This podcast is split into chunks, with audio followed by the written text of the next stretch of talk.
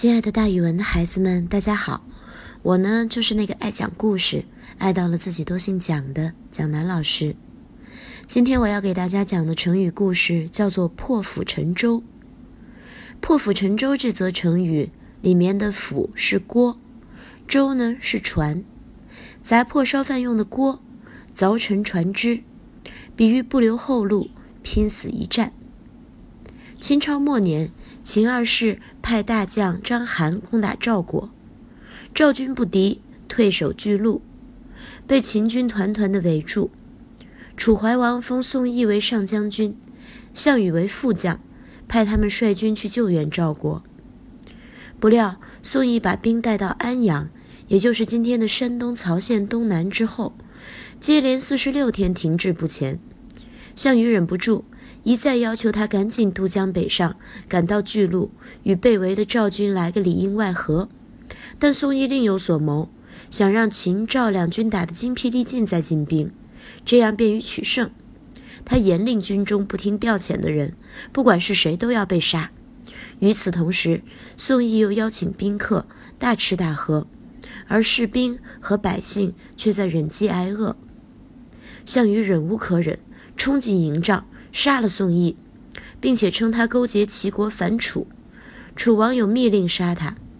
将士们马上就拥护项羽当上了大将军。项羽把杀宋义的事情报告了楚怀王，楚怀王没有别的办法，只好正式任命他为上将军。项羽杀宋义的事儿惊动了楚国，并在各国有了威名。他派出两万将军，率两万军队渡河去救巨鹿。在获悉取得小胜，并且接到增援的请求后，他下令全军渡河救援赵军。项羽在全军渡河之后，采取了一系列果断的行动。他把所有的船只都凿沉了。孩子们，你们想想，船只都凿沉了，是不是就再也没有渡河回去的希望啦？另外，他击破了烧饭用的锅，烧掉宿营的屋子，只携带三天干粮。以此表示要决心死战，没有留一点后退的打算。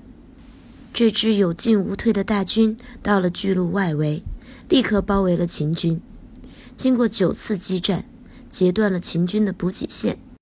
负责围攻巨鹿的两名秦将，一名被活捉，另外一名投火自焚。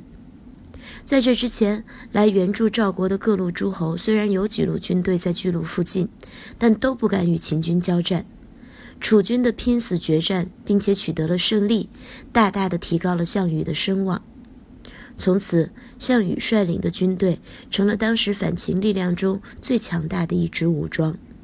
后来呀，这个故事就演化成成语“破釜沉舟”，用来比喻拼死一战，决心很大。项羽当时也成了农民起义军中的著名领袖人物，并且不久之后就和刘邦的起义军一起。推翻了秦朝的统治。好了，孩子们，破釜沉舟的故事就给大家讲到这儿，咱们明天再见哦。